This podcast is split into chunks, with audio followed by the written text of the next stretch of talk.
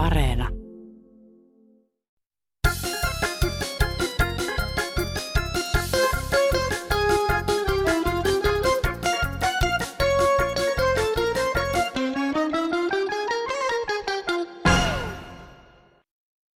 Tuomo tällä päivää. Semmoinen juttu, että jos nyt tulee se ulkona liikkumiskielto, niin pitäisi tehdä selvät säännöt, että saako siellä pihalla sitten niin käydä, jos ei niin liiku sillä kauheasti, että tämmöinen täytyisi tehdä selväksi.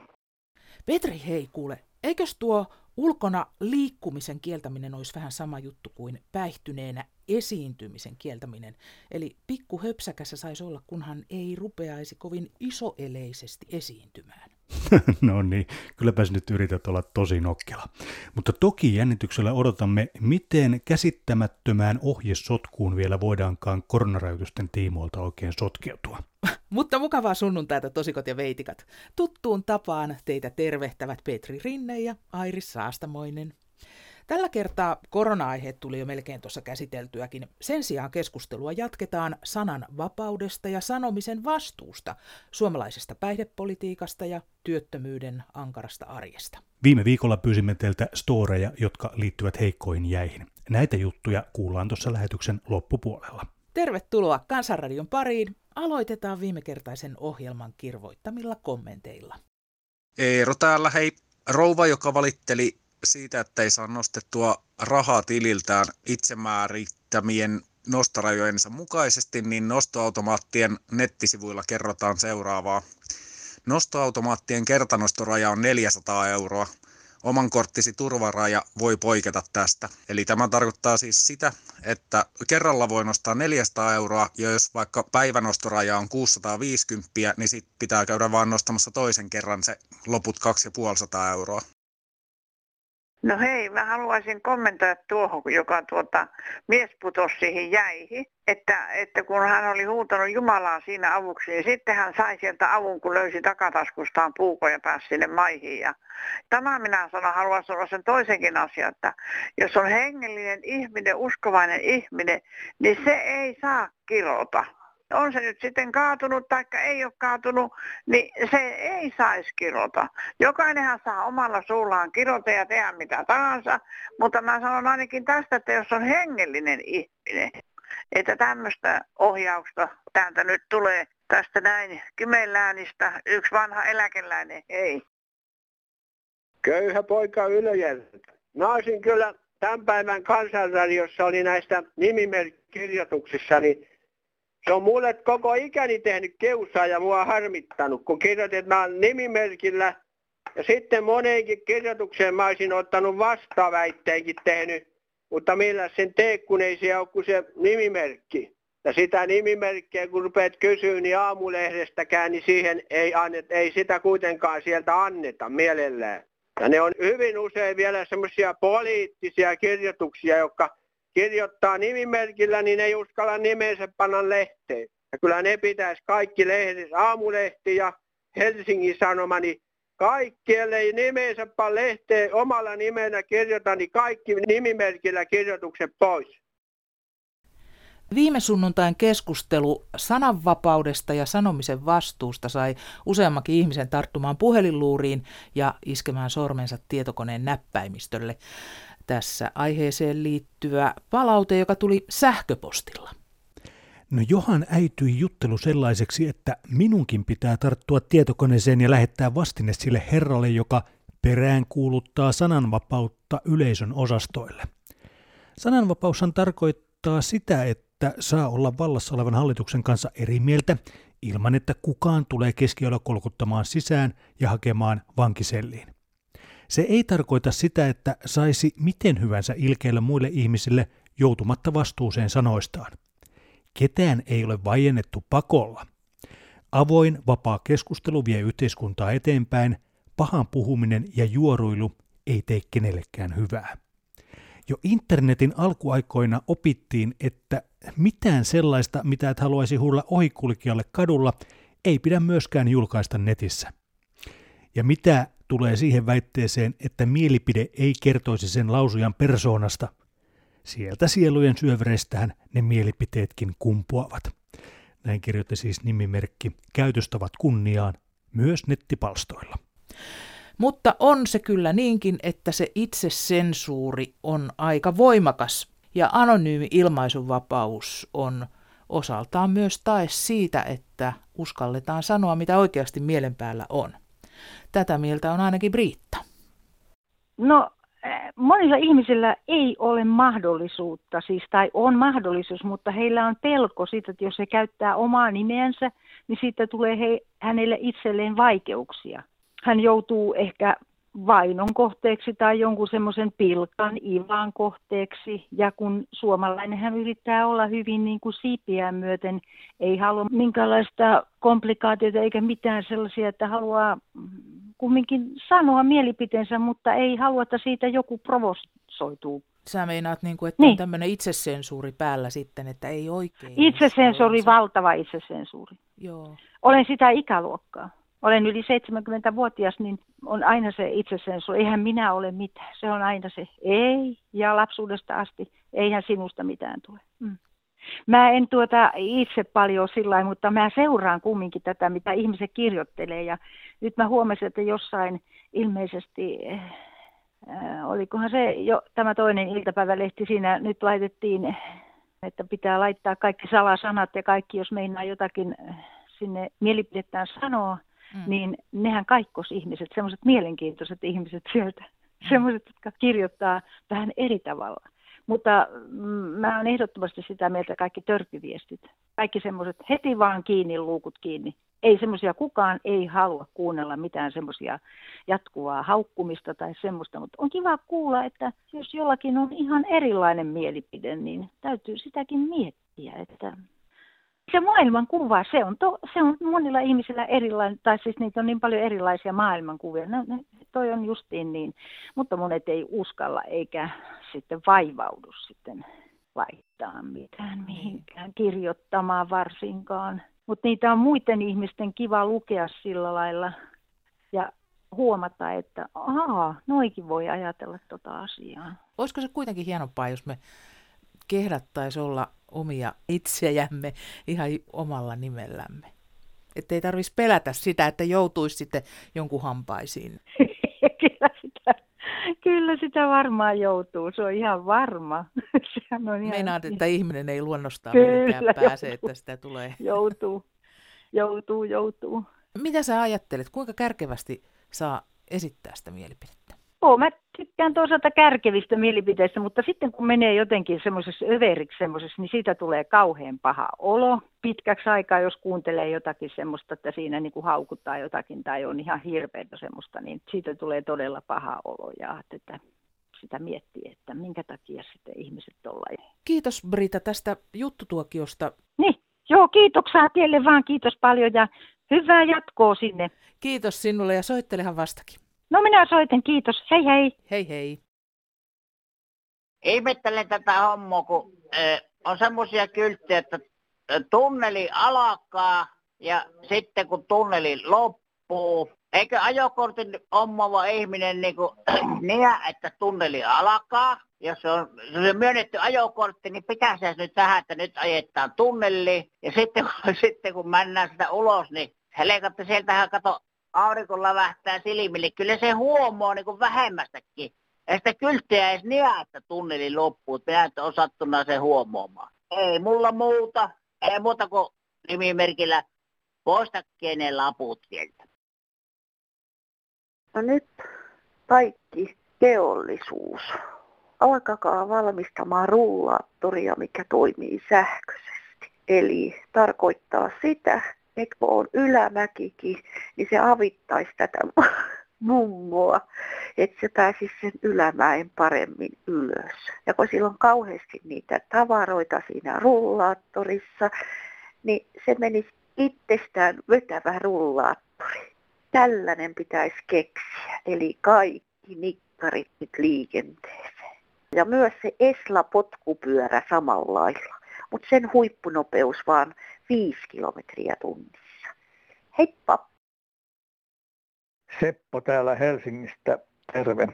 Minua huolettaa tämä pyöräily täällä Helsingissä, nyt varsinkin kun pyöräily varmaan räjähtää käsiin keväällä syntyy uusia sähköpyöriä ja niille annetaan erilaisia etuuksia. Myöskin työnantaja tai pyöräetuuden. Nyt olisi korkea aika, että Trafi, poliisi ja pyöräliitto, joka ei toistaiseksi ole tehnyt mitään muuta kuin uholla rakentanut sääntöjä, jotka suosii pyöräilijöitä. Näiden kolmen instanssin olisi nyt syytä julkaista näkyvästi säännöt, jotka koskee pyöräilijöitä ja muita liikenneessä liikkuvia. Yhteinen etu on se, että säännöt tunnetaan siis sekä pyöräilijät, jotka eivät niitä tunne tai noudata, sekä jalankulkijat että autoilijat. Kukaan ei tunne pyöräilysääntöjä tarkasti. Suurin ongelma on nopeus. Nämä niin sanotut velodroomipyöräilijät on ainoa häiriö, joka liikenteessä on. Ja ne täytyy saada aisoihin myös noudattamaan pyöräilysääntöjä. Kiitos. Hyvää päivää. Täällä on Kerttu mummu. Mä olin keittiössä töissä ja kuuntelin radiota. Ja olin kuulevina, että yksi nainen kiroili. Se on lapsille epäterveellistä. Hyvää jatkoa teille. Tauno Vaarikin tykkäs kuunnella ohjelmaa. Bye bye. Joo, täällä erästä eläkeläinen Turusta. Minua vaan semmoinen ihmeellyttää, kun toi hallitus ja eduskunta on laittamassa huumeiden lakiesitystä nyt esille, kun on tämä korona-aika, niin kukaan ei kiinnitä siihen tietysti huomiota. Olisihan siellä muitakin lakiesityksiä, mitkä olisi kiireellimistä päässä menossa eteenpäin. Että tämmöistä se hallitus siellä touhuvaa koronan varjolla. Tuli mieleen puhua noista huumeista ennen kuin akku loppuu puhelimesta. Nehän pitäisi ilman muuta sallia, mutta aikamoinen vero päälle, huumevero, joka niitä ostaa, viljelee ja niin poispäin. Palstaviljelystä semmoinen hurja vero ja myynnistä ja ostamisesta vero. Eikö Suomi rikastuisi sillä? Mä lausun tästä suomalaisesta päihdepolitiikasta. Alakkohan tekee rahansa myymällä alkoholisteille kirkasta viinaa muovipulloissa, joita markkinoidaan vielä nimillä Leijona, Sisu tai Tapio. Ja samaten ruokakauppaus myydään niin trukkilavoilla pahvilaatikolle, siis 24 tölkin pahvilaatikoissa olutta. Missään muualla maailmalla en ole nähnyt tällaista tuotetta, eikä tällaisia laimeita mallaslitkuja edes kutsuttaisi oluiksi. Ja sitten kun mietitään näitä niin kuin rajoitustoimia, niin ruokakaupassa kolmekymppiseltä siiderin ostajalta kysytään kassalla kansalaisuusasiakirjaa, passia, että hän saa kesäpäivänä pari tölkkiä siideriä nautittua auringossa jossain rannalla. Mutta sitten tältä nelikymppiseltä plus nelikymppiseltä alkoholistilta, joka päivittäin ostaa pahvilaatikollisen kaljaa tai päivittäin pullon viinaa, niin häneltä ei kysytä kassalla mitään. Että nämä kaikki alkoholin myyntirajoitukset on tehty keskiluokkaa varten ja kohdistuu keskiluokkaan, joka nyt kuvittelee sitten, että alkoholin myyntiin kontrolloidaan hyvin. Alkoholin arvostus nousee, kun hinnat on niin korkealla, ja se hankkiminen harvoin käyttävälle voi hyvinkin olla iso projekti. No se on kuule äänioikeudella varustettu kansalainen täällä hyvää iltaa. Tuota, on nämä kunnallisvaalit tulossa kuulema jossakin vaiheessa. Eihän sitä tiedä Erkikään milloin ne on tulossa, mutta tulossa on kuitenkin. Niin tiedoksi vaan kaikille puolueille, että yksikään puolue, joka ei vastusta veronkorotusta 100 tai 150 prosentin haittaveron korotusta kosmetiikalle, niin ei tule saamaan minun ääntäni.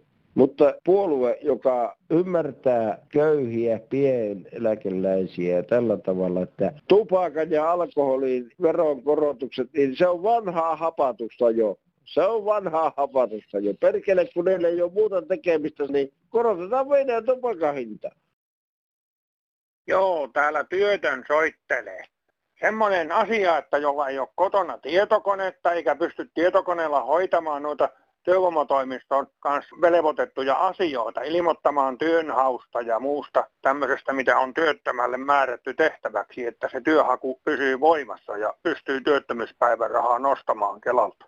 Se pitäisi olla niin, että puhelinlinja, mikä on laitettu palvelulinja tänne, mihinkä voi ilmoittautua työvoimatoimistoon, niin siellä vastataan myöskin. Eikä se nauha vaan jauha siellä sitä samaa tekstiä, että olette jonossa. Ja koko ajan työttömältä menee rahaa puhelinlaskuun, kun joutuu sinne soittamaan, että työhaku pysyisi voimassa tai saisi uudistettua tämän työnhakusuunnitelman.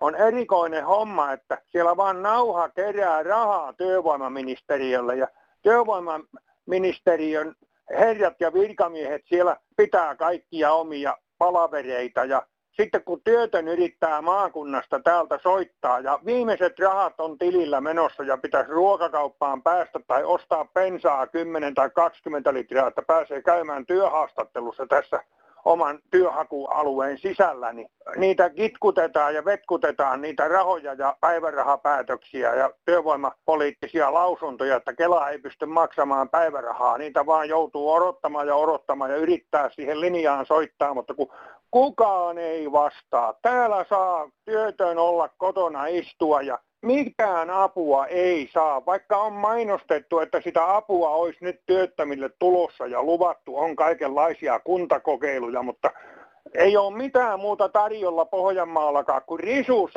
savottaa. Laitetaan kaikkia hiihtolatujen reunoja ja sähkölinjojen alustoja vaan perkaamaan ja ei penni hyrää siitä saa rahaa. 9 euroa päivässä saa rahaa, että kun auton paat pihalla käyntiin, niin se menee se 9 euroa, kun sähköllä pitää vielä lohko lämmittää talvella, niin ei tuu mitään, jos orjatyönä teetetään kaikki kuntien nurmikonleikkuut ja hommat, niin tämä ei ole enää oikeudenmukaista millään lailla. Koittakaa ottaa ministerit se pää käteen ja tehkää jotakin tälle asialle, että ruvetaan palakkaa maksamaan ihmisille kunnankin työstä.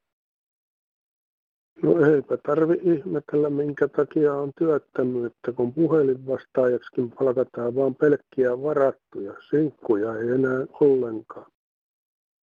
On siellä kummallisia käsityksiä tuolla Haataisilla. Että nyt että syrjintä on siitä, että on vammaisia ja muita ihmisiä, jotka vailla työtä. Totta kai, tämä on kurja juttu. Mutta jos viisivitosia täysin työkykyisiä ihmisiä, työpaikka on mennyt alta, vaikka minkä tekisi, niin ei saa mistään töitä. Niin kumpia se nyt etusijalla on se, että vammaiset varmasti saavat se tukensa ihan tasan tarkkaan saavat elantoonsa, että eivät nyt ihan tarvitse niinku halakoja syödä, sanoa näin päin. Niin, mutta nämä työtä tekevät ja, ja, ja ikäiset viisivitosetkin on jo ihan syrjässä koko elämästä sen takia, että työt on mennyt alta. Kyllä tässä nyt jotain pitäisi tehdä niin kuin siihenkin suuntaan, että ruveta katselemaan, että mikä se ikäsyrjintä oikeasti on. Se alkaa jo aiemmin kuin viisivitoset. Kyllä tässä on nyt yhteiskunnalla niin, ja Suomen valtiolla niin helvetinmoinen korjattava paikka. Näin ajattelen minä. Kiitos. Hei. Eikä ne murheet kyllä lopu siihenkään, vaikka jonkunlaisia pätkätöitä aina välillä löytäisikin. Hei, olen 55-vuotias henkilö ja tehnyt pätkätöitä kaupungille. Nyt on työsopimukset, palkasta tilinauhat ynnä muut muuttuneet sähköisiksi. Meinaa tulla itku etsiessä pankkitunnuksilla takavasemmalta jostain, missä se tilinauha oikein onkaan. Siitä kun puhelimen näytöltä koittaa perässä pysyä, mitä on maksettu ja moneltako päivältä. Kaikki tulee jopa kuukauden viiveellä. Tulee palkka kuukauden viimeinen päivä tai puolessa välissä kuuta, tai vasta seuraavassa kuussa. Ei pysy millään perässä. Viime vuodelta olivat jättäneet kokonaan jäsenmaksut maksamatta, vaikka samassa liitossa kymmeniä vuosia. Mitähän kaikkea siellä tietotekniikan kulta-aikana sähläävätkään. Ja aina se on pienituloisi, joka on vaikeuksissa. Olankohautuksella selviää virkaihminen. Pientä vailla oli, että lopetan koko sijaisuuksien tekemisen, on melko hankalaa tollukalle. Keväisin terveisin pätkätyöläinen. No täältä Nuuskakairosta Koivuranan Martti Ylitornion kunnan Raanujärven kylästä päivää. Kuulkaako tuota, meillä on semmoinen ongelma tullut vuosi sitten, että meidän kylän kauppias pariskunta tuli vanhoiksi ja jäivät eläkkeelle ja meillä loppui kyläkauppa Ja tämä Raanujärven kylä on elinvoimainen, virkeä kylä ja se kauppa, joka meillä oli, se pärjäsi oikein hyvin, kun siinä kävi naapurikylästäkin asiakkaita ja tässä Raanujärvi-Vietonen akselilla on kuutisen sattaa kesämökkiä. Kesäisin kaupassa oli pitkät jonot, talvella olisi vähän enempi, talvisin kiinni sunnuntaisin, mutta muuten se oli kesäkauet auki. Ja oikein hyvää palvelua ja kaikki oli tyytyväisiä, mutta kun eläkeikään tulivat, niin kauppa meni kiinni ja meidän pitäisi saada tänne joku nuori pari sieltä etelästä, joka olisi innokas tulemaan ja yrittämään. Meillä on täällä asuntoja, meillä on koulu, meillä on valaistut hiihtolavut, meillä on nuorisoseuran talot ja aktiivinen kylätoimikunta, hyvä kalaveet tässä Raanujärvellä ja Vietosessa. Ja me toivottaisiin, että me saataisiin kauppias ja kunta suhtautuu asiaan erittäin positiivisesti. Siihen saisi 40 prosenttia EU-tukea, kun se on harvaan asuttujen palveluiden turvaamiseksi semmoinen tuki EUlla olemassa, niin se varmasti onnistuisi koko homma, homma sitten ja kyläläiset olisi tyytyväisiä ja eikä tarvitsisi päivää osta, olla ilman asiakkaita. Ihmiset tulee ja ne kulkee töissä täältä Rovaniemellä ja Pellossa, niin kyllä meillä olisi hyvä kauppapaikka tuossa, kun saataisiin joku nuori pari etelästä innostumaan. Airi Saastamoinen Kansanradiosta, hyvää päivää. No terve, soitithan se sentään. No totta kai, sulla oli siinä semmoinen niin sanotusti työpaikka-ilmoitus. No niin, kuule, kun hmm. meillä on tosiaan, meillä on muuten virkeä hyvää kylää ja matkailutoimintaa ja kaikkia. Ja meidän pitäisi joku nuori pari etelästä löytää, joka tykkää Lapista ja tulla tänne asumaan. Minkä takia te etelästä sitä yrittäjää haette?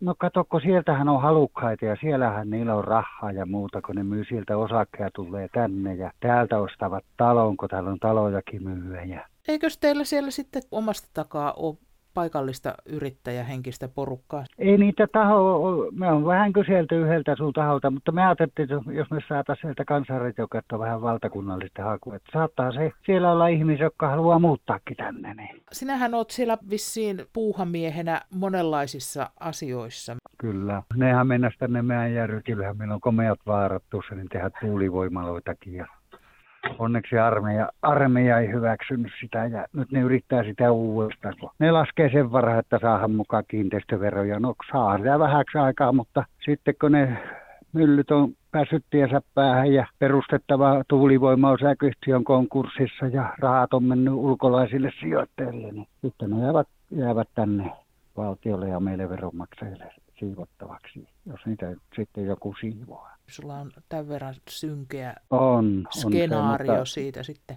Metsä kyllä tulemaan voittamaan. Meillä on armeija takana, kun se tuon Pohjoiskalotin tutkan sotkee ne myllyt. Ne armeija on antanut jo kielteisen lausunnon siitä, oikein mustalla painanut. Mutta ne sivuutti ne lausunnot ja ne ajaa kunnanjohtaja. Siellä on vissiin ollut puuhamienen, mutta se onneksi jää eläkkeelle kyllä me tajamme tämän asian silti voittaa, että meillä säilyisi nämä hyvät puitteet. Täällä on matkailua kovasti kanssa. Niin, luonnon maisemaanhan se tekee suuren vaikutuksen niin, sitten just nämä myllyt. No kun on vaarat tuossa on 250 metriä, ne on korkeampi Paava Saksa ja Ounasvaaran korkuisia vaaroja, niin siinä niiden päälle tuli 300 metriä korkeat myllyt. Ennen kuin Rovaniemen kaupunkiin saakka. Hmm. Semmoista nyt meillä lähdössä kyllä verkoille. Meillä on verkot jään alla. Täällä on 40 senttiä jäätä. Okei. Okay. Lähde verkoille. Hyvää alkavaa kevättä kuule sulle Martti. Kiitos samoin. Morjes. Joo, heippa. Viime sunnuntaina pyysimme teiltä tarinoita, jotka liittyvät heikkoihin jäihin. Iso kiitos kaikille, jotka tarinansa jo jakoivat, ja näitä storeja voi kertoa lisää, sillä jatkamme aiheesta myös ensi sunnuntaina. Mutta nyt heikoille jäille. Aina tästä on menty. Mulla on sellainen juttu, kun Kossinaan piti aina kokeilla syksyisin jäitten kantavuutta ja kuka meni kauemman järvellä. Ja minä tietenkin rohkeana aina ensimmäisen kerran putosin, niin ei tuntunut pohja ollenkaan, rapapohja vaan. Ja ei mennyt päästä millään pois. Ja sitten kun pääsin pois sieltä, niin lähdin takaisin, niin putosin uudestaan. Kun oli vaatteet märkänä, niin oli painoa enempi. Ja sitten on yksi tapaus, kun koulua kuljettiin ja kaikki rapakuopa piti kokeilla, kestääkö jää jo. Ja aina tipasi ja opettaja antoi sitten aina sukat että niin, kun oli jalat märkänä, niin se kerran sitten sanoi, että nyt hän ei enää anna, että nyt pitää oppia kyllä joita, et enää koittele kuoppia jäitä. että kestääkö. No Hanski tässä Hämeenlinnasta terve. Tota, vuosi 79 kevät, talvi, kadettikoulu, Helsinki, Santa Hamina. Siellä saatiin tehtäväksi alkaa puhdistaa tällaista telaketjukelkkaa ja tota, siinä sitten viikonloppuna kun oltiin kiinni varuskunnassa eikä ollut oikein mitään tekemistä, niin mentiin sinne tallille ja, käynnisteltiin tätä kelkkaa ja kokeiltiin sitä siinä, siinä autohallin pihassa. Kunnes sitten tietysti päähän tuli, että eikö lähdetä tuonne jäälle koettaa tätä. No mehän lähdettiin meren jäälle ja kun oli suurin piirtein huhtikuuta, käytännössähän se kyllä kesti. Se jää, silloin niitä pilkkiöitä oli ja ajateltiin, että lähdetään katsomaan kavereita, inttikavereita tuonne läheisiin saariin, jossa oli siis vartiot siihen aikaan. Ja niin sitten lähdettiin ja meillä oli kolme kaveria sen telaketju kelkan päälle ja kunnes sitten noin 100 metriä rannasta tuli humahdus ja se oli sitten siinä. Kahvuja myöten siellä kahlattiin ja iltakin, iltakin alkoi sitten hämärtyyn ja ei meidän auttanut kun mennä värvätyiltä kyselemään, koputtelee niiden oveen. ja asui Santahaminassa silloin ja koputtelee oveen, että joku tulisi sitten uljukumilla vetää sen kelkan sieltä ylös. Se saatiin sieltä ihan näin lyhyesti, niin tota, ei muuta kuin autohallille takaisin ja hiusten kuivailla kuivateltiin sitä koko yöstä kelkkaa ja kukaan ei tiennyt sen jälkeen siitä yhtään mitä. Rikos on varmaan jo vanhentunut 40 vuotta, siitä on aikaa. Pikkusen oltiin nuhasia seuraavalla viikolla. Minä en ole pelastautunut, mutta olen pelastanut enkä ihmistä, vaan ison koiran Rottweilerin. Asuin Kellokosken joen rannalla ja joki oli jäätymässä syksyllä, mutta jää kanto rannasta, mutta keskeltä ei vielä, koska se oli virtaava joki. Ja naapurin iso koira, Rottweiler Emppu, lähti jäälle ylittämään jäätä, pääsi puoleen väliin ja jää petti ja emppu vajos jäihin. Kamppaili ja kamppaili, mutta valtavalla tassun lyönnillä jää aina murtui. Emppu pääsi aika lähelle rantaa, mutta sitten voimat loppuivat. Minä juo, mie, mieheni kanssa juoksimme rantaan. Mieheni otti airon varastosta, venin airon ja minä menin jäälle vatsalleni mieheni ojensi minulle airon, toisella kädellä pidin airosta, toisella hivuttauduin lähemmäs emppua jäätä pitkin vatsallani. Sain empun niskavillasta kiinni ja vedettyä empun suuren kamppailun kanssa siihen jään reunalle ja saimme empun rantaan. Nobody Oulusta, hei. Ajattelin kertoa tämän pilikki-jutun, kun lähimme yhden kaverin kanssa jo, hän on jo vaihtanut hiippakuntaan keiteleelle pilikille ja tuota, minähän putosin jäihin. Ja minulla oli kairi ja minä, tuota, se kaveri sanoi mulle, että ojennepa se kairi, kairi hälle ja minä ojensin sen kairin siinä uskossa, että niin tuota, se vettää minut pois siltä avannosta, se nykäs niin nopeasti siitä kairista – että mulla lipesi ote ja tuota, sitten kun se sai sen kairin, niin se hyppäsi pari kolme metriä taaksepäin ja sanoi, että olipa hyvä, ettei tämä mennyt. Ja sitten kun minä rimpulin siltä avannosta pois, niin se oli pahollaan sitten, että tänne asti tultiin pilikille ja sinun takia joudutaan nyt lähteä takaisin. Mä, että ei lähdetä takaisin, että minä menen tuohon rantaan, on tuota kuivaa heinää, että teen pikku tuleet ja otin villapajan päältä ja tota, sumplasin sen täyteen sitä kuivaa heinää, samoin kuin kengät ja pistin kengät jalakkaan ja villapajasta tein housut ja, ja tuota, takiväliin löystä heinää ja tuota, lämmittelin siinä nuotiolla, kuivattelin sukkia ja, ja tuota, kävi aina väliin pilikille ja tuota, niin me iltaasti pilikittiin, pilikittiin ja tuota, kallaakin tuli, että tämmöisiäkin pilikkireissuja, hei. Tarinoita heikoilta jäiltä voi siis kertoa Kansanradion puhelinvastaajaan edelleenkin numeroon 08 00 154 64. Ja jos haluat lahjaksi Kansanradion uudella logolla varustetun kestokassin, niin kerro myös yhteystietosi tarinasi lopuksi, niin postitamme kassin sinulle sitten tuota pikaa. WhatsAppinkin kautta voi tarinoita kertoa, silloin numero on 044 55 15464 Ja myös vanha tuttu sähköpostiosoite kansan.radio at yle.fi on oiva tapa ottaa yhteyttä. Ja vaikka näistä plutauskokemuksista nyt aika paljon puhutaan, myös ihan kaikki muutkin aiheet mahtuvat Kansanradioon, sillä loppujen lopuksi se olet sinä, joka päätät, mistä Kansanradiossa puhutaan. No niin, suomalainen mies soittaa ja Kansanradion sensuurikin taitaa tulla tiensä päätökseen, koska minä tiedän on ihmisiä, jotka ovat soittaneet ja joista tehdään nyt Ylen kustantama dokumentti niistä Kansanradion soitoista, joita ei ole päästetty radioon, jotka ovat täysin perusteltuja totuuksia. Toden totta. Tällä viikolla on myös elokuvan maailmassa ollut merkittävä ensiilta. Arvostettu ja kuuluisa elokuvaohjaaja Virpi Suutari on kova Kansanradio-fani ja hän on tehnyt dokumenttielokuvan Kansanradio runonlaulajien maa. Tällä hetkellä elokuva voi katsoa Tampereen elokuvajuhlien nettisivulla pientä maksua vastaan, mutta ensi syksynä se tullaan esittämään myös televisiossa kaikelle kansalle ja saatte olla ihan varmoja, että Kansanradion kuuntelijoilta tuo elokuvan esitysajankohta ei ainakaan tule menemään ohi. Tässä olivat tämän viikon Kansanradion jutut. Ensi viikolla jälleen uusia tarinoita. Suora nyt on Kansanradio! thank you